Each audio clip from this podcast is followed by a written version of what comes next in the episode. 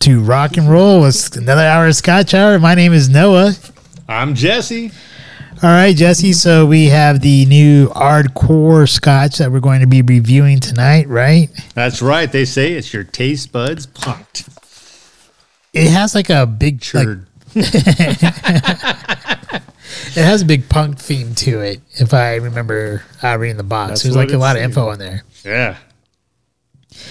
And then after that, we got our shout outs uh, that we'll be doing and slash get it togethers, along with our uh, uh, restaurant, which actually I forgot the name of it It's a Trattoria Dionisia. Trattoria Dionisia. Is that what you said? That's it. All right. And then our Smarter Challenge, which is a, uh, HP Lovecraft and his influence on literature, movies, TV shows, or whatnot. Scotch Review.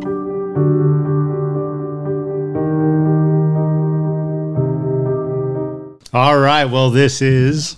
I, I literally believe this is the newest addition to their Scotch lineup, the Ardbeg Ardcore, and as it mentions, taste buds punctured. It's uh, uh, not fair for the light pocketed.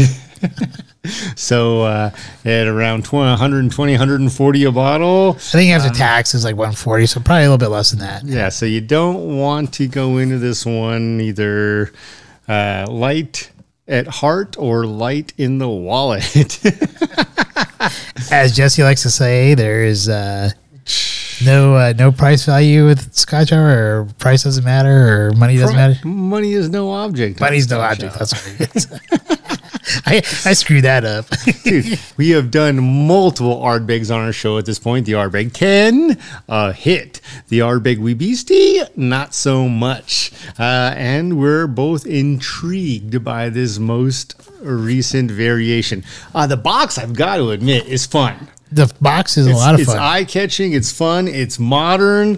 Uh, it's got all these little stories about the different characters involved in it, punks, if you will. And you had mentioned that there were only three known punks on the entire island of Islay. Um, and with that, you know, I guess they had like people who came over to look at like tourists that would come over there to check them out to see the the uh the Mohawks and stuff. I think that's what it says on the box. they had a they had a grunge band. Uh, Colin Gordon, who is now the distillery manager, was part of a go- grunge band called Snailbait. Snail bait. Like, what is snail bait? Is that uh, my understanding is that's algae. Snails eat algae. It's got to be algae. So is that a fancy way of saying we're algae? I, I, I don't think so.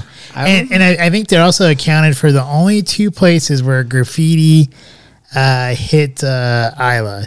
There's like a, a rock and then like a building that both have like the letter A or something on there. You know, It, it's somewhere on that box. it's it's going to be interesting. It's going to be interesting. Lots, lots of literature. Well, what did you want to mention about Ardbeg? Uh, actually, I didn't really uh, take too many notes down about Ardbeg since we already talked about it uh, quite a few times previously. Uh, the one thing I will note, um, they do have tours there, but it seems like their tours aren't, aren't really listed the same way as like some of these other distilleries that we talked about recently. And uh, the way Ardbeg kind of does it, it's done by the seasons. So they have like one in March and one in the winter, one that looks like one in the summertime. Uh, the only times that they don't, they don't really do tours, and they mentioned it on their website, is when they have uh, like the few weeks that they're closed for the year. Um, but other than that, like there's really not much I I, I, I put down in my notes for. I mean, For we've, knowledge. we've covered the basics. Islay, the island of Islay, known for peat and smoke. Exactly. With that, though, this box, something not common to Islay, the light blue, the white, the yellow inside and out.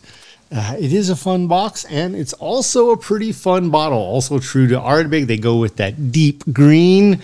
Uh, they just throw in their touches of light blue and yellow on there. Yeah, I was gonna mention like the glass bottle there does uh, scream Ardbeg. Yeah. Now, they've got a zipper looking release here at the top of the bottle to take out the cork. And sure enough, if you catch it at the front of the zipper, her pants come off like well, they almost came off like a dream. Looks like you're having to work for it. yeah, uh, that's She's making you work for this one. man. It's the two glasses of wine at the Italian restaurant.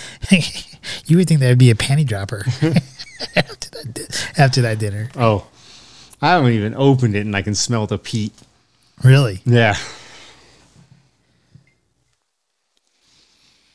Oh yeah. Yeah, they didn't do a very good job with that. I'm. I, the That's like problem a- was is well- I was so uh, anxious to get the zipper off, I tore it. Oh, on the nose, she's pleasant. She's got lots of perfume here. That is a light, chill filtered Scotch, bro. Yeah. That looks like pear juice. How many? uh What's the ABV on this one? I think it's like forty six percent. Forty six. Yeah, forty six. Forty six. Okay. Man, So it's, it should be like one of the stronger ones for us. it looks like the Pinot Grigio from dinner. It actually does look like the Pinot Grigio from, di- from dinner. You can, however, see since it was non-chill filtered, some small little particulates in there, Ah, flavor boosters. I'm going to call them. All right. Uh, cheers, and we'll go on to our uh, warp speed here. Cheers.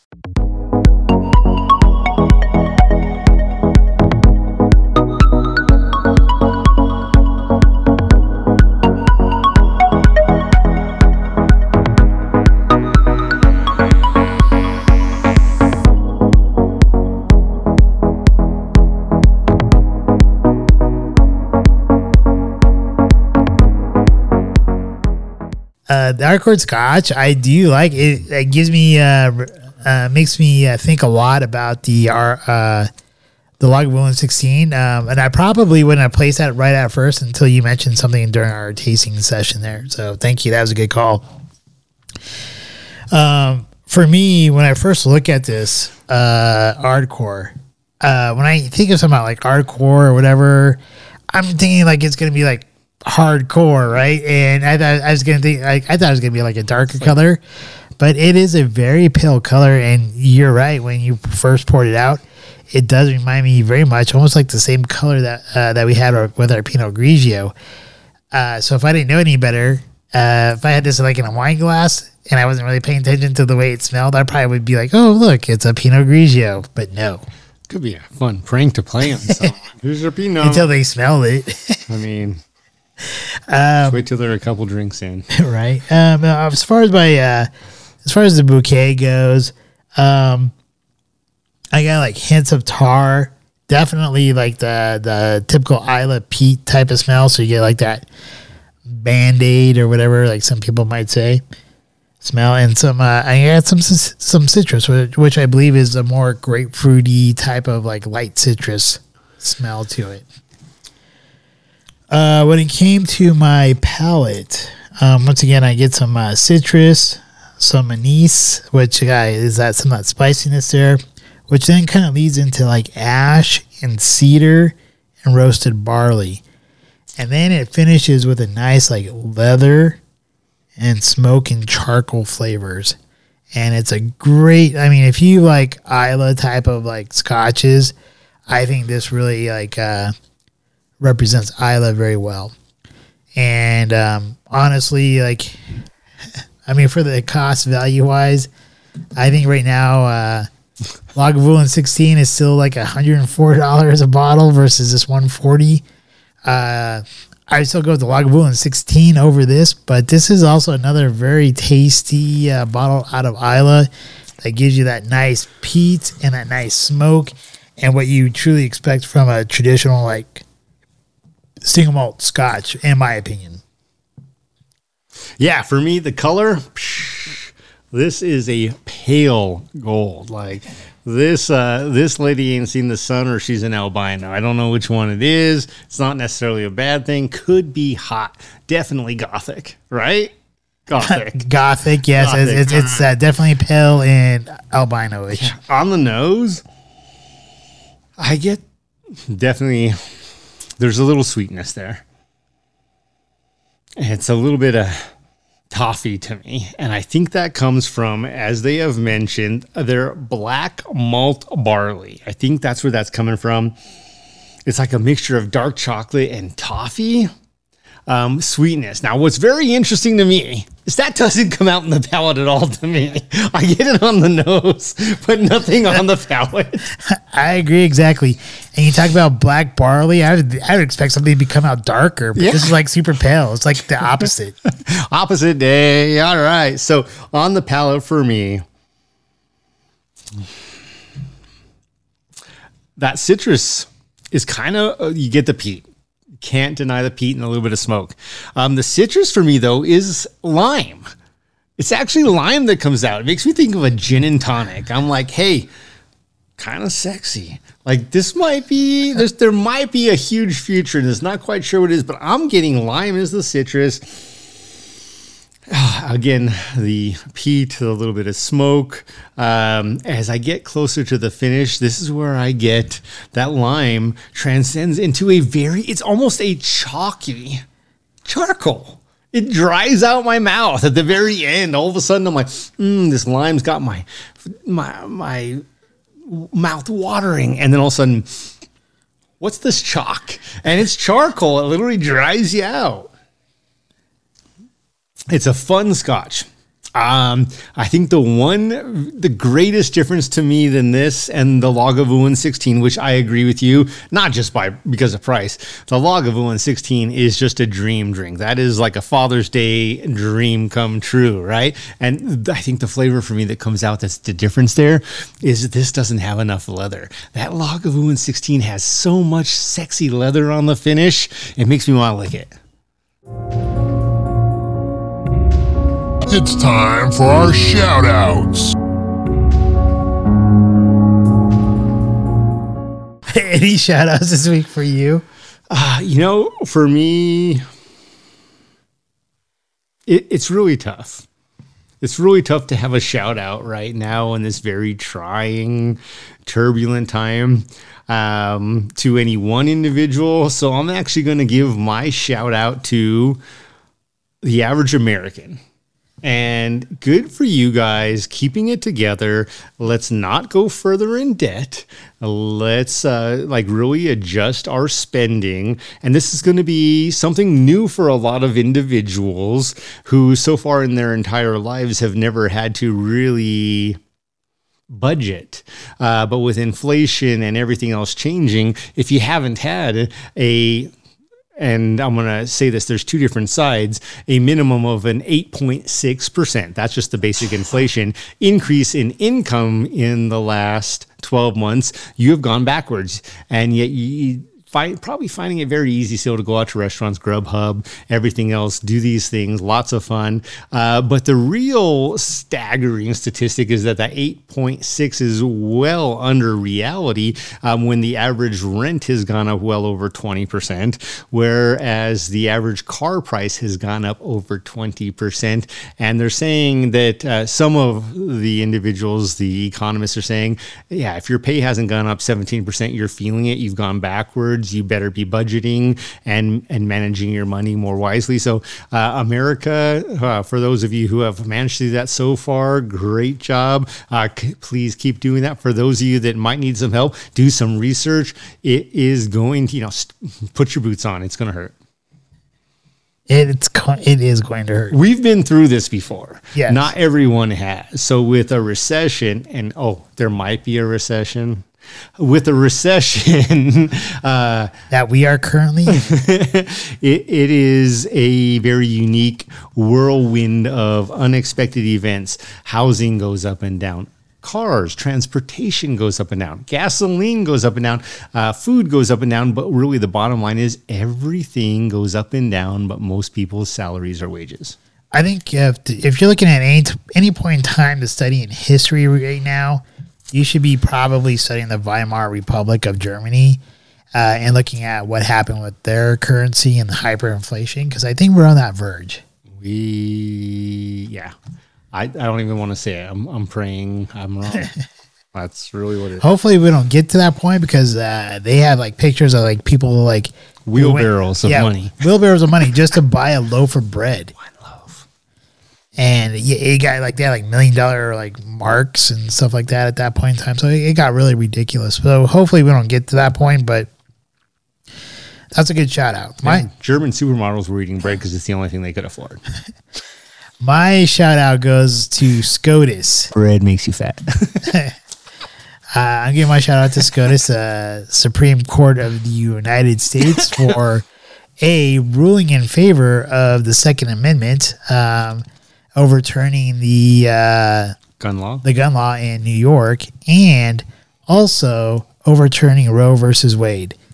That one's a tricky one for you, man. That one kind of hurts. I'm not going to lie. Well, here's the thing: the main, if you really kind of like start studying about Roe versus Wade, the lady who like uh who is Roe, I forget. Uh, she actually that was a fake name, and she pretended. Uh, she was like an actress or whatever. She pretended to be this person, and uh, later on, it was found out that her name is like actually a really different name, and that she was playing a part in order to try to pass this Roe versus Wade law.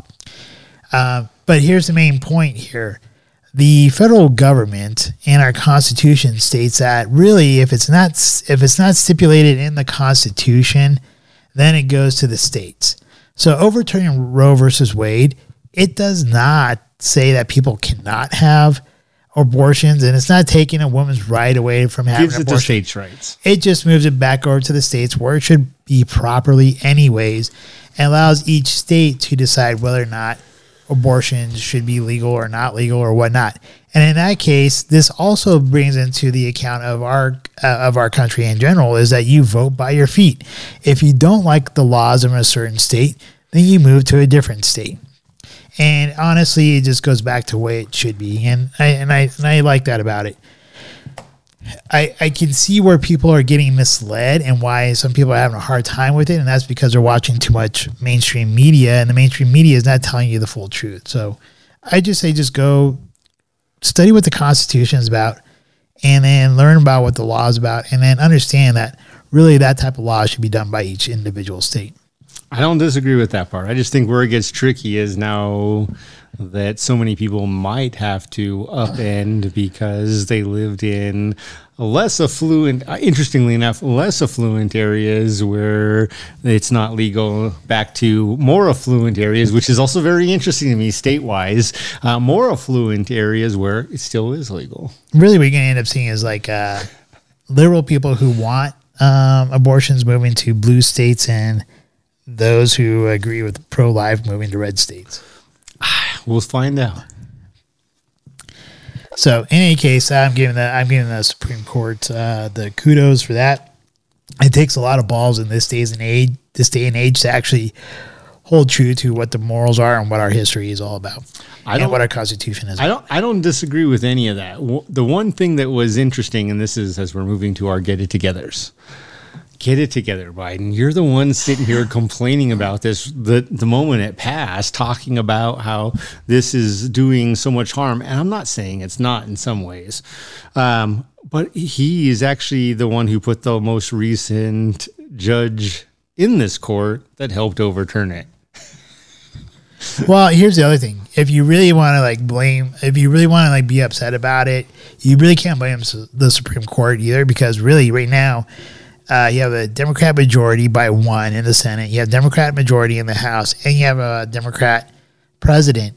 And if they really wanted to codify, make make the Roe versus Wade into a code, a U.S. code, they could have done it. They could have passed it in the House and the Senate, and then had him ratify and uh, and sign it into law.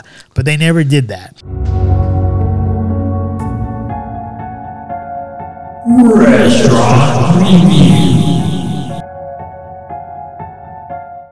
What was the name of that restaurant again? Trattoria Dionisia. Trattoria Dionisia.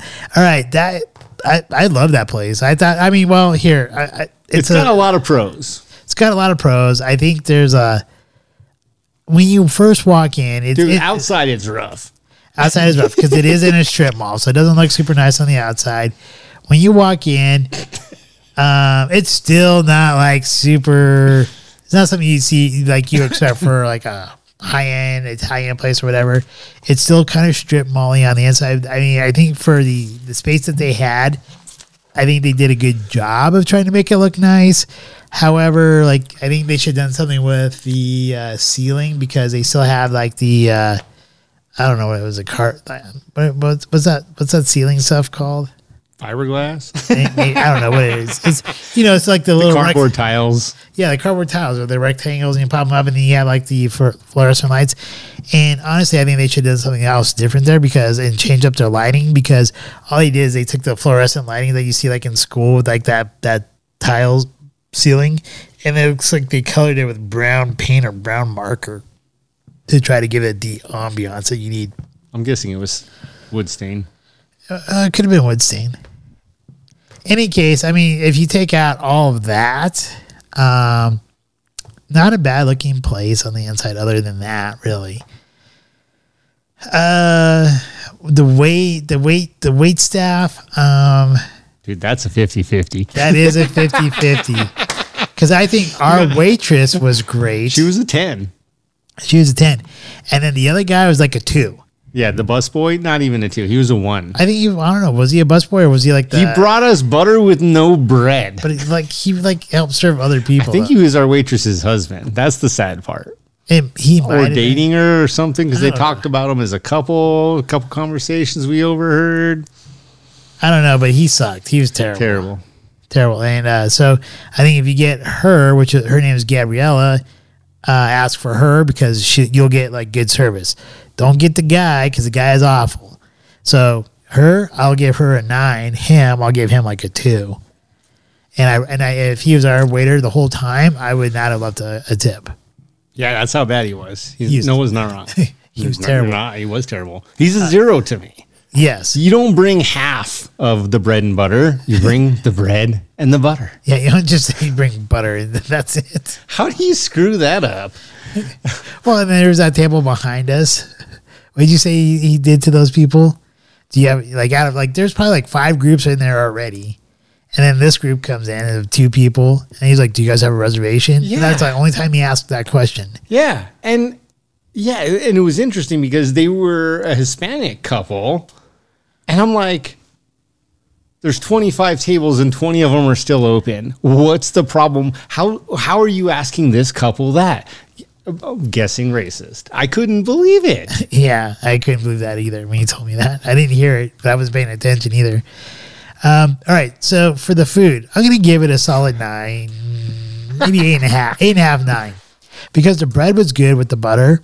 Uh, the butter had like it was like a garlic butter with uh, I, I think we determined it was um, parsley. I'm thinking so. It didn't quite have a basil flavor to me. Maybe oregano, but most likely parsley to me, Italian parsley. And uh, with the bread, it tasted pretty good. And then, and then from there, we had the bruschetta, which this bruschetta didn't have the mozzarella, so it was just like garlic, tomato, basil, olive oil, and uh, toasted bread, and it was delicious.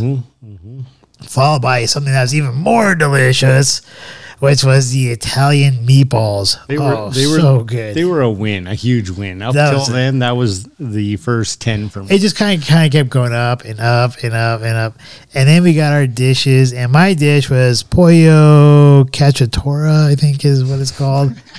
I don't know. I probably butchered the name Catch of of it, the chicken day. but it had uh, it had sausage and uh, red sauce, uh, pasta, and chicken. The chicken was really tender, and actually, uh, if it, like if it's just a chicken dish, I probably would have been like, yeah. But like they with the sauce with the chicken, that's what made it really work, along with that sausage that they had, the Italian sausage that went with it. And overall, I thought it was a really great dish. Um, so once again, I was very pleased with it.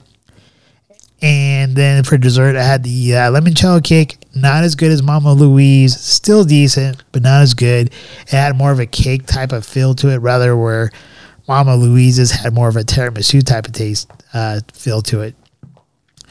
And uh, so like ter- like you know tiramisu has like more of like cream cheesy type of like smooth taste. Yeah, very liquidy. Uh, Yeah. yeah, less, more layers ultimately. Yeah, and that's how like Mama Louis- Louise's was. This was more like a cake type feeling.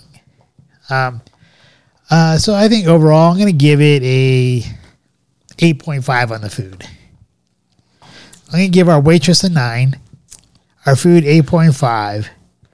The overall like atmosphere of the place probably like a six, and I'm gonna end up with an eight. Your math is truly dizzying. It's all over the board. No, I, I don't disagree. We driving up, it is not sexy. It's not. It's just simply not. On the outside, like if you want to take a hot date there, someone you really want to get a good feel, a good experience, you probably just blindfold them until you get to the inside. Uh, the outside is at best a five for a restaurant scene.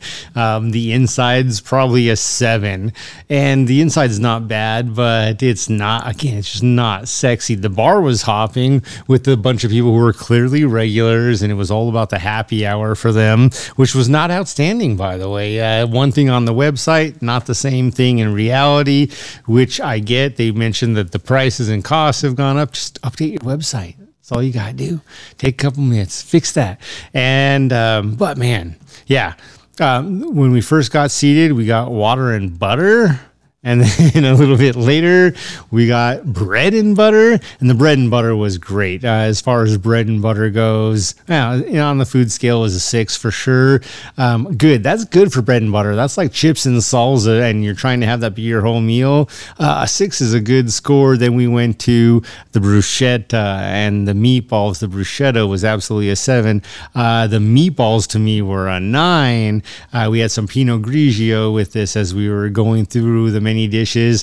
Uh, Noah had a balsamic salad. I had a Caesar salad. Uh, I think you won with the balsamic salad. My Caesar salad wasn't bad, but the Caesar dressing for my salad just didn't have that kick. Now, I don't know that anyone ever will after the Brown Palace's version of Caesar salad where they replace the sardines with uh, avocado. That's just the best damn Caesar dressing on the planet to this day. I've never had one even come close. Uh, so this was was pretty good. But then I had uh, the Vitello Saltimbocca. So good.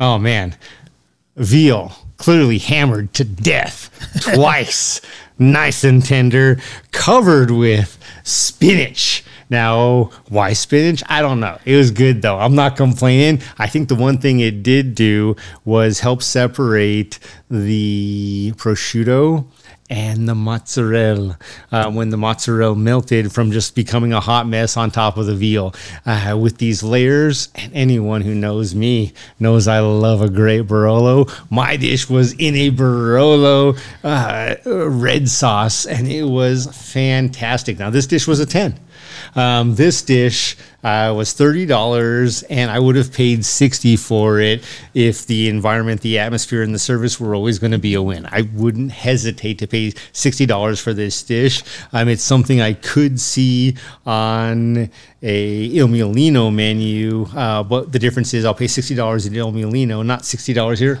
because of the environment and the service. That is the biggest difference. Uh, as you mentioned, Gabriella, uh, our waitress, man, she was perfect. Other guy was a nightmare. Every interaction I had, unless it was a female, uh, he treated everyone like he Crap. didn't want to be there. He was Yep. on his phone 95% of the time, uh, not paying attention. Yep. It was unbelievable, actually. It was literally like, this isn't Taco Bell, bro. This we didn't walk out of there cheap. It wasn't a two hundred dollar dinner, but it wasn't a ten dollar dinner. It wasn't a twenty dollar dinner. It was a pricey meal, and he does. I hope to God she doesn't give him any of that tip. Oh yeah, hopefully not because I think what I think our meal total probably uh, after tip. Between the two of us was 150 bucks, 140, 150 bucks. Yeah, and Once again, price uh, good meal. He was not worth it. money's no object in Scotch Hour. Yeah, that's the flaws that we go and do these things, and then we're like, meh, it's only 150 bucks. meh. But hey, at least we're taking the hit for you guys, so that way if you do go to the restaurants, you know what to expect. Yeah, know what to expect. So for me, am I taking a first date there? If you're about quality food and not about the environment, yes. If you can get uh, the waitress and not the waiter, yes. If you get stuck with him and you want a sexy environment, It's over. It's You're over. done. Yeah. You're done. Uh, so for me, ultimately, environment is, and this is a tough one because I, I always, we've talked about this, I always really consider the Italian restaurant something I want to be sexy. For me, the environment was a six. The service, because of Gabriella, was a 10. Um, I'm literally taking the other guy, I'm just throwing him to the side and pretending he didn't exist because if he didn't, it was a 10. Um, so, s- environment a six, service a 10. For me, the food overall was a nine. That's crazy because it wasn't cheap. But it also wasn't ridiculously expensive. Now, I did ask her what she recommended, as I also fe- finished with the limoncello cake. I wasn't disappointed. I, it's not, I mean, Mama Louise, definitely the best limoncello cake I've ever had. Uh, and it was not that, but overall, food was a nine. Um, go there with friends, absolutely. Go there with a date, yes. Just make sure she's not expecting something sexy. So overall, are you gonna be like me with an eight out of an overall? Because like you're all over the I'm board like too. seven five. I know it is literally all over the board. It was crazy because I don't expect food that good from a place that's across the strip mall from a gun shop. Or next to a bagel shop that closed and looks like a like a uh, I don't know why a bagel shop looks like a daycare center, but it did. it was weird. Probably because the artificial turf that's there. I don't know. It was all weird. Like there was so much potential, and then what is going on? It was di- discombobulated. Environment is a great word for it. Um, and then you mentioned even them. I think they've been there a while, uh, but the atmosphere might be time just to sexy it up a little you know. Um, and it's going to be tough because I get the environment. I get the the economic environment making it super challenging. Um, if you got the, the, the resident locals coming in uh, and they're your consistent customers and they're doing your business, good for you. Otherwise, maybe uh, make it sexy. Smarter.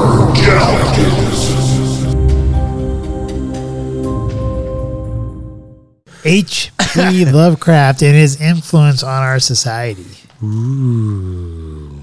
Uh, and is there anything you want to mention first uh, from what you found about H.P. Lovecraft? I mean, talking about anyone who is like, who's this? Howard Philip Lovecraft, born, as you l- reminded me, 1890. I thought it was 1880, but it was 1890. Um, so we're talking about a hot minute ago. And then passed away 1937 at the age of 46 and change, um, which is pretty young, all things considered.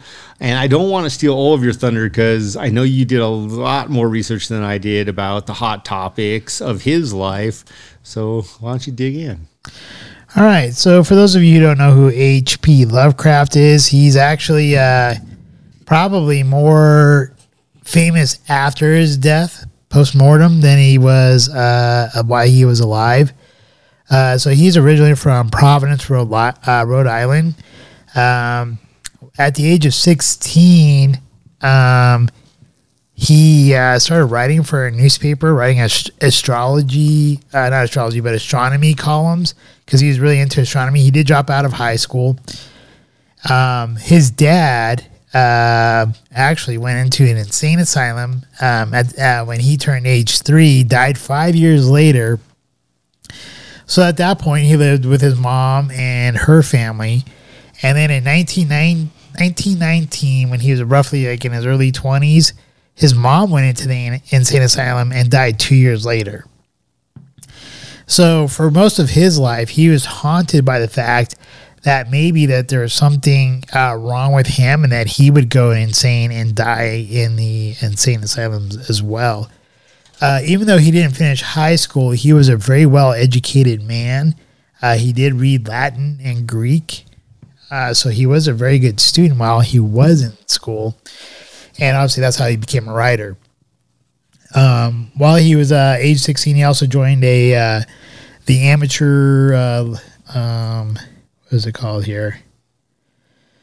thought I had it written down in here, but it's like an amateur uh, like newspaper group or writing group, and uh, he ended up meeting his future wife um, with this group, and her name was Sonia Greene, who is Jewish. And if you don't know anything about H.P. Lovecraft, he was actually a very racist dude. He did not like. He was very anti-Semitic.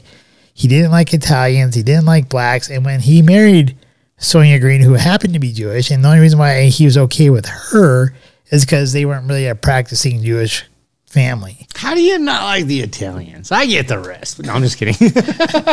I don't know. Um, apparently, he's like pro WASP. He only wanted America to be for the WASPs, which I, I'm guessing that's like what the Irish and English and stuff like that. I'm not really sure. I thought there were little bugs that flew around. Yeah, you know. Any case, uh, he like his like most like normal point of his life is when he actually like was married and lived in New York, but he that was like his most miserable time in his life as well because he hated New York because of all the intermingling of racial uh, racial uh, couples and stuff like that. And even though like racial couples weren't like a really huge thing in the 20s and 30s and stuff like that, while he was alive, he was one of those people, kind of like if you really study like uh, Abraham Lincoln and stuff like that, where they wanted to send all the blacks back to Africa. He was kind of like that. He wanted all the blacks to go live like in their own like area. He wanted the Jews to stick with their own group, Italians to stick with their own group.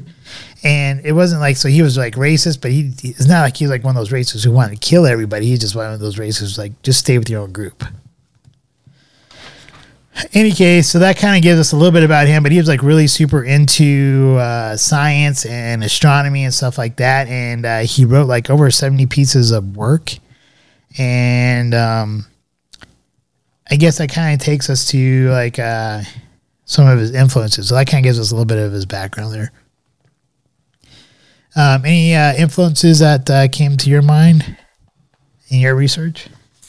Uh, no, I'm just like stuck on the fact that this guy didn't like the likes of, say, Sophie Loren. How? How? How? I don't know. I don't know how. Well, All right, well- obviously Sophia Loren wasn't alive when he was when he was. I don't even care. How about Monica Bellucci? Was she alive then? I don't even care. he was all about the future.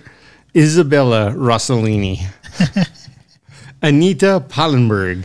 Like, I don't get it. Anyway, sorry, my own personal thing. I'm part Italian, so I don't get it either. But yeah, Howard, you had some problems. Probably should have been in an asylum for not liking the other races. And and uh, the difference is sexy to me. I honestly think probably in that time and age, though, I think that's kind of a normal a normal thing because we even talked about it with our grandparents. Some of our grandparents were probably like maybe not the most accepting groups of people. I think one thing to really consider is that most likely Howard Philip Lovecraft was a curmudgeon and he was going to complain about any goddamn thing. I think you're right. after two weeks. So you meet Monica Bellucci, uh, Sophie Loren, and you got the sexiest lady of her time on your side. And two weeks later, you're not going to leave her because you're not a total idiot, but you're a curmudgeon, so you're just going to complain. There's so much work. Oh my God. You want another glass of wine? No. You, want me to say hello in the morning and kiss you goodnight? No. I, what? There's a hundred guys at your front door lined up to do any of that for her. Idiot. Uh, but no, I, I think for me, um, he did have a huge impact that isn't always understood.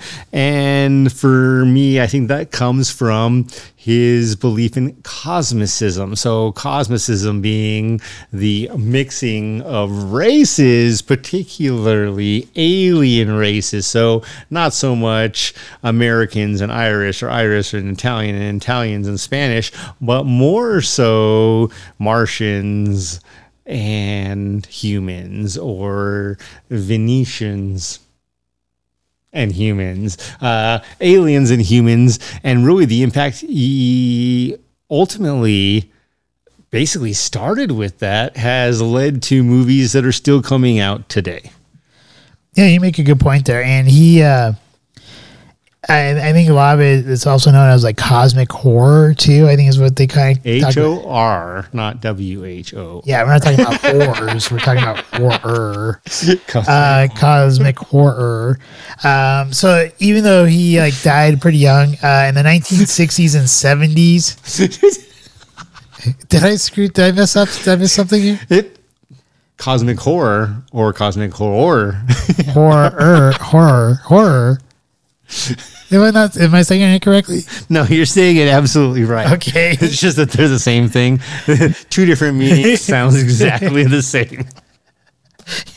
Man, give me like a make me question myself. Anyways, by the time he died, a lot of his admirers and uh, colleagues uh, gathered his lot of his work and stuff and started publishing it, and that's when he started gaining more fame and stuff. And to your point with the cosmic stuff, uh, when he wrote, he really kind of decentralized human beings, and he saw really humans as being very insignificant, insignificant uh, compared to the rest of the cosmos. So, you know, like I think for those of us who've probably grown up in the United States or have any kind of like maybe Christian background, it's more human centric where, you know, God created us and so there- we're a lot more involved in like we have a much greater impact. But like his writings, he really just decentralized humans and really it's a very minimal impact. And I think what made uh, made like a lot of his uh, writing scary per se, or in that horror genre, was the fact that he, uh, for his time and because of his uh, knowledge of science, he tried to make it like anywhere between 90 to 99% real and anywhere from 1% to 10% un, uh, like unknown. And he really kind of hid like the monsters or the aliens and then gave like a full description of what they were. Um, now, his, one of his most famous kind of like monsters or whatever from one of his writings is the is uh, Cthulhu, uh, the infamous Cthulhu from the Call of Cthulhu, and he is known to have like kind of like a squid or octopus face with tentacles and claws and wings and stuff like that. So when you're saying like he uh, had a lot of influence on on movies and stuff, you would see Cthulhu in the Pirates of Caribbean with Davy Jones.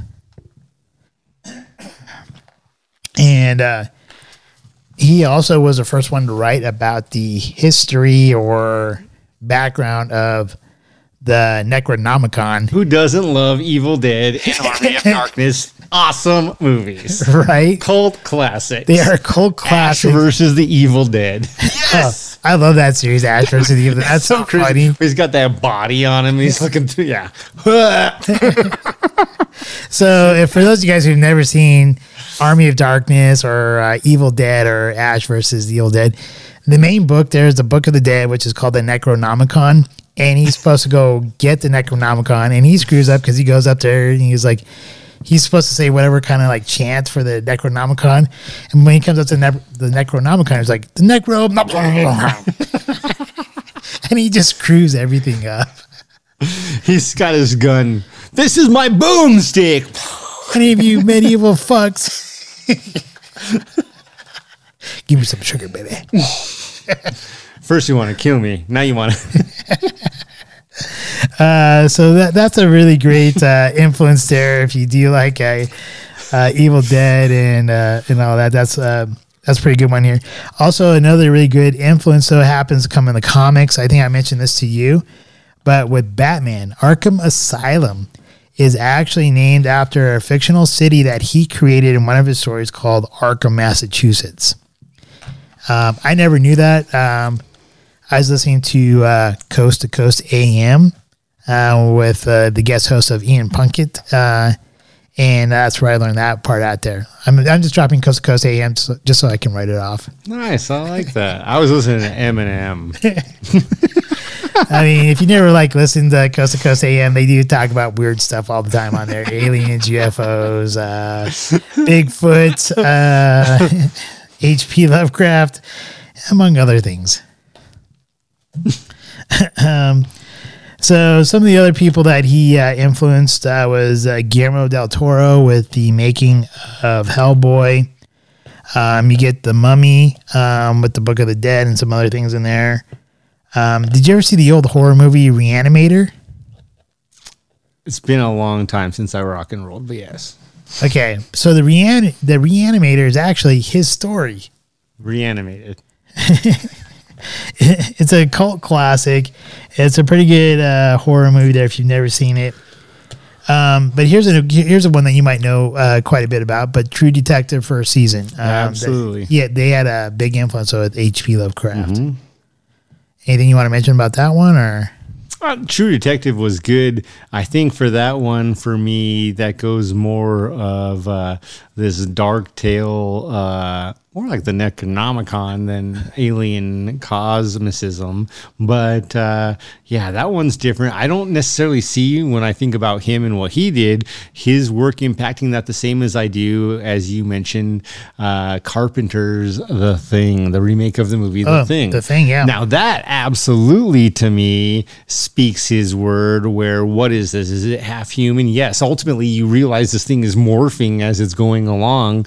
Um, and that absolutely speaks to what he said. One thing that struck me very interestingly is when you mentioned that he looked at anywhere from 90 to 99% of reality and 1 to 10% of fiction in his mind. But uh, ultimately, I don't think, I think that's what he told people so that they were more comfortable with it. The truth of the matter is, most almost everything that he's written in one way, form, or fashion has come true. We have had our presidents of multiple nations come out and tell us aliens are real. We've had all these different things happen. And these are the things he was writing about the possibilities of, uh, for example, blending genes. Jurassic Park and reanimating or creating new species, new versions, new aliens, morphing, uh, misgenerations, uh, misgenerations, uh, creating new beings by blending too. yeah, that's you made a really good point there. And um, going back here a little bit to True Detective, uh, when you go into there, he, they do talk about like like the uh, one of them. I guess like the main driving force there was like the the kind of like old god or entity that they said was the Yellow King and stuff like that. Bloodletting, things like that. Yeah, and that was all part of like his uh his story, one of the stories that he wrote, or multiple of them. And um, another thing you brought up, John Carpenter, The Thing, uh, and that was actually part of like a three movie series that kind of really focused on um on H.P. Lovecraft's work. The other two were Prince of Darkness, which I've always loved that movie when I was a kid. Uh, I think that's the one where they I think they go into a church and then like they're like the uh, the uh, they go into a church and there's like some kind of like liquid or something going on in there and like uh, the devil's trying to kind of trying to come through from another from another dimension. And then there's the Mouth of Madness, I think is what it's called. It's the third movie in that series. Yeah, Mouth of Madness. I haven't seen that one in a really long time, so I don't I can't really talk about that one because I don't really remember it that well. That well. Dude, Prince of Darkness is a good movie. I don't know about The Mouth of Madness either, but looking at Prince of Darkness, I remember that. And that is pretty. tw- 1987, though, bro. a- the yeah. special effects were terrible. Then they were awesome. but it's kind of like revisiting Scott Pilgrim versus the World and realizing, wow, what would this movie be if you remade it now? What could it be? And it's still a great movie. It Prince of. Darkness is a struggle. I think the reason why I remember that movie so much is because of the Asian guy who's like in the uh he's kind of like the fuck up look well he's messed up looking Asian guy. that was in uh, that was in the uh that Kurt Russell movie. Um something China. Big Trouble in Little, Little China, China. How yeah. did you forget about Big Trouble in Little China? I didn't forget I knew the movie, I just forgot the title, whatever. Yeah. Uh anyways, uh one another big influencer uh that he influenced was uh Stephen King. I can see that. um, Stephen King said that when he was a young kid, he found one of the books from H.P. Lovecraft in his dad's library. And after reading that, he said that he was home. And if you look at kind of like a the series on Hulu called uh, Castle Rock, um, a lot of the area in that New England type of area that Stephen King has written about, that's where a lot like a lot of his stuff happens or occurs, is very similar to the New New England towns that were made up by H.P. Lovecraft, where a lot of things occur. So there's a, like a lot of correlation right there between Stephen King and uh, H.P. Lovecraft. He also has um, Alan Moore. He influenced. Uh, he did the graphic novels of The Watchmen and V for Vendetta. as well as um, I was going to mention Dungeons and Dragons. So games, tabletop games. A lot of the characters from Dungeons and Dragons uh, and the scenarios that they used in the beginning were like H.P. Lovecraft influenced, as well as video games from um, Hideki Miyazaki called the Bloodborne series. Um, they did that, and then another one here is with I don't know where if this really falls underneath the artists or under movies, but H.R. Giger and his drawings of the alien for the for the Alien series, he was heavily influenced by H.P. Lovecraft. Also makes sense. And I would say, as far as all of the series considered here, um, the Alien and Predator series to me show Yes. the biggest impact. And again, much like the thing in Alien, Aliens, et cetera, et cetera, et cetera, you have these beings that start out as eggs, lay an egg, and ultimately morph into a cross being. That cosmicism takes effect and they become uh, something better than one, but taking the best of both. And I think that's what I really, really liked about the remake of Predators uh, is when they showed this group and two different predator factions one trying to be the naturalist uh, staying true to their genes and the others continually trying to evolve much like the aliens did and coming up with these monster uh, predators that were twice as tall as the regular ones. Uh, but you got to really ask like is one right is one wrong? We all understand one side but at the end of the day if you're trying to take over the universe you want the best of the best. Right?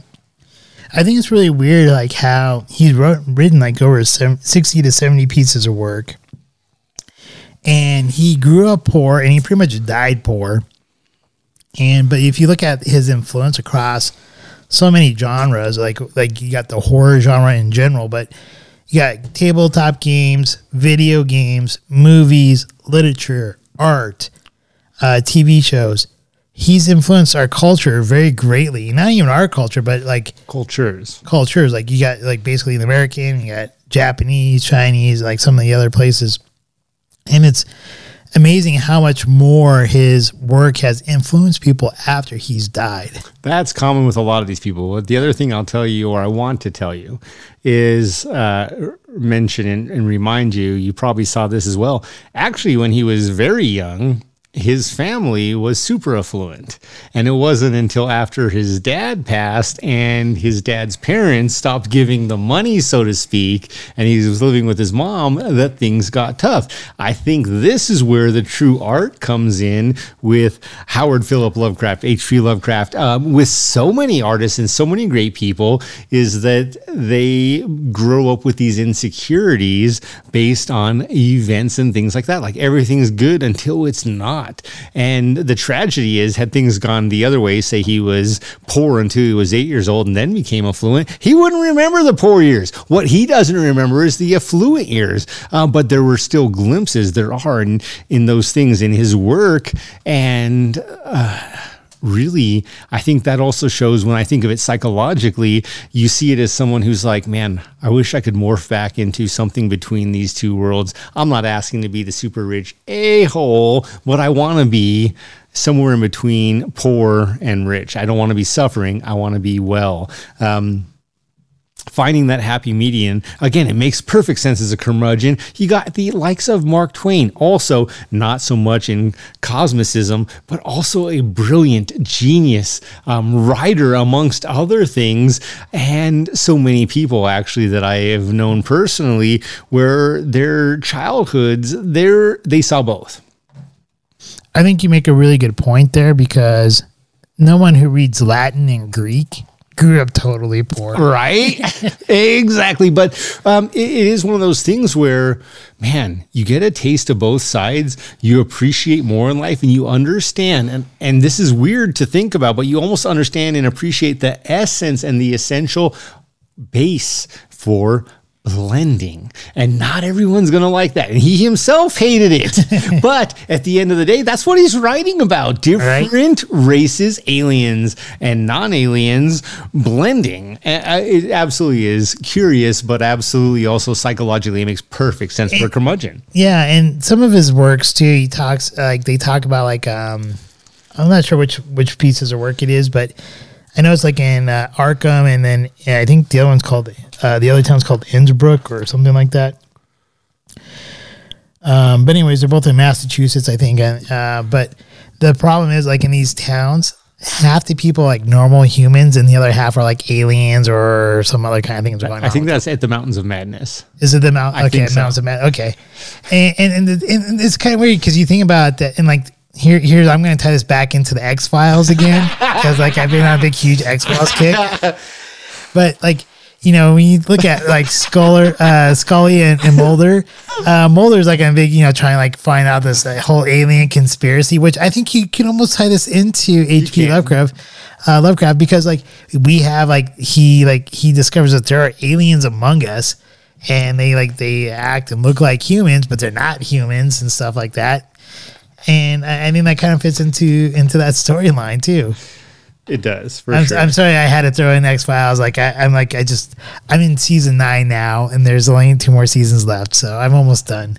Dude, The last two seasons are like they're like ten episodes each, so I should be done here shortly. out of curiosity, are millennials known to binge watch? I don't know. I think they are, aren't they? I'll bet they are. I I Dude, I struggle to watch four movies in a weekend, but I do it for my kids. here's the thing. Like I don't know what. Like I have kind of I, a, I I realize I realize this after probably Netflix came out or whatever.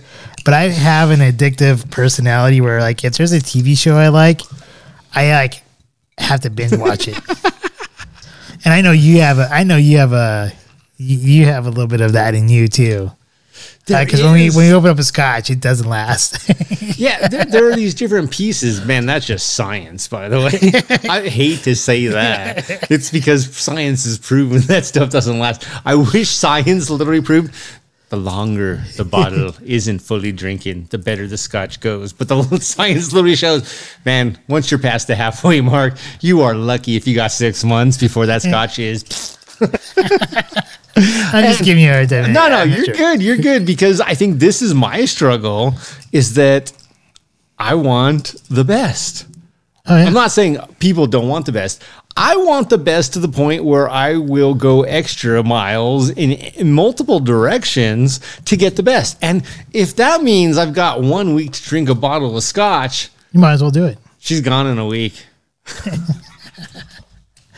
Hey, and, and there's nothing wrong with that. I mean, honestly, that's like some of these scotches, though. To your point, like we've tasted them, like they've like sat around for like a couple months to half a year, and they don't taste the same as they do when we first open them. So And unfortunately, none of them have been better. Like, no, none of them have gotten better over a over there's time. like, this tastes like rotten dog turd water. there's been some that tasted pretty good the next day, but like like Even a month week down later. But yeah, like week later, month later, no, not as not as good. All right, I think um like do you have anything else you want to say about H.P. Lovecraft? I, I mean, I just think he's had like a lot of influence in some of our literature and stuff like that, which I think is great. I have one question for you. Sure. What made you want to cover this subject? Um Like, where did you first learn about H.P. Lovecraft, and where did your appreciation grow from? Because I think this is important um, to really start to consider and revisit these things, uh, even for our audience to consider what made you guys who you are. And I, I agree. There are certain things that I think of, including my next subject for next week, um, where I'm like, man, yeah, that was 1992. I remember it. okay, so H.P. Lovecraft never really entered into my radar or into my sphere until True Detective season one. and um, going setting into like doing like uh, as you know like I like I first started a different podcast which only has like probably four episodes in uh, four or five episodes and is a little bit more of like a conspiracy space uh, conspiracy type of like uh, um, podcast that dealt with TV shows and movies um, and my very first one had to do with uh, uh, True Detective, and so I did a little bit of a deeper dive. So I ended up doing a lot of research and found a lot of information about H.P. Lovecraft and the influence in that in that TV series, and that's kind of like where I first kind of got introduced to H.P. Lovecraft, and that'd be kind of a, a good topic to eventually cover sometime in our podcast. And when we came across this, uh, particular bottle, it seemed like a fun and quirky type of bottle uh, or scotch that H.P. Lovecraft would kind of fall into the quirkiness of it. Um, if I were probably to have read the box fully, I probably would have gotten something along like the lines of like the influence of like punk rock or something. But uh, in any case, um, I just thought with the box um, from the minimal stuff that I saw from it when I first picked it up, I thought H.P. Lovecraft would be kind of an interesting subject to go along with the scotch. It's, it's interesting. So you're talking just under a decade ago is when you first really considered H.P. Lovecraft. Yes. So for me, for my next smarter challenge, uh, is actually going to be a movie review, and we can take it. You can take it in any direction you want to. The history, um, the after effects, many different things. Uh, this one will be easy to remember. Blade Runner, the original Blade Runner. OMG, I love Blade Runner. dude, right? So, uh, interestingly enough, Harrison Ford, when he was doing this movie, didn't want to do it. He hated it. He was a jerk on set. So, without removing uh, more future data from this review, uh, Blade Runner, the impacts it's had on our lives since then, how it I got just jizzed my pants, dude. Sorry. All right, man. Well, Sorry, I didn't mean to interrupt you there. gonna get you a paper towel and a blow dry. Nah, seriously, Don't like Blade Runner. Blade Runner is an awesome topic, dude. So I, I just I couldn't No, contain I- myself. I, tonight. I, agree. Uh, maybe contain a little bit, but so with that, we've had this long string of different scotches, and for the scotch for Blade Runner, again the original Blade Runner, we can bring up the remake. Uh, this is the BenRiach. Smoky 12. We've done the 10, the Smoky 10, the 12, and now we're going to do the Smoky 12. Smoky. Um, and with that, Man, I say we do the Emerald Isle for our restaurant review. We go down there. It's a little bar. It's been around forever. We finally go watch a little sunset and uh, talk about Blade Runner. Can we also bring in like uh, the other elements of Blade Runner too, like the Yeah. the new Blade Runner, and then also the animated series? Yeah, anything you want. My whole point, though, uh, really for me is to revisit the original Blade Runner because it absolutely changed, much like uh, so many movies. Well, it was like probably like one of the most renowned sci-fi movies that kind of like changed the whole genre. I think it is, and and you know, way down the road, um, you see other huge advancements. But yeah, it's uh, considered one of the greats. And honestly, if you once you know Harrison Ford was miserable filming this and didn't want to be in it, you can see it in the movie. Um, quite the opposite of Keanu Reeves and Laurence Fishburne when they take that next elevation and next step into changing the science fiction movie world. You know, it's kind of funny you say that because he, I think he was more than willing to do the sequel. Oh, yeah. Once he got all those awards and stuff, he's like, this is cool. no, it's uh it's interesting because there are so many articles out there how he was miserable. He didn't want to do it. It was below him. Literally that's what he told the directors and the producers, this movie's below me because he had such a big head after doing the original Star Wars. Um, that makes sense. I, I- but that movie is like an incredible sci-fi movie. It's like it's probably one of like it's like a, a pinnacle, um, I guess or whatever for sci-fi movies. Absolutely. It yeah, it's it's And it's, great. like you see its impact even in the Marvel movies when Well, they go to yeah. different and here's the thing though there's like you know how there's like like 10 different versions of the original movie like they have like the the final cut the Director's director's, cut, final cut the, the re- director's cut the remake it's like which one is actually the cut cut that i really need to watch but the, like the, like there's literally like 10 different cuts it seems like Watch whichever cut you want. I'm going with the American.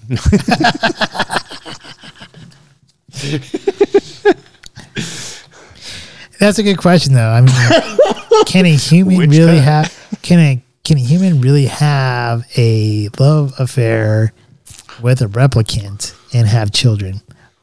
That's a good question to approach next episode. On the next episode of Scotch Hour, we're going to try to make a baby. Humans and replicants.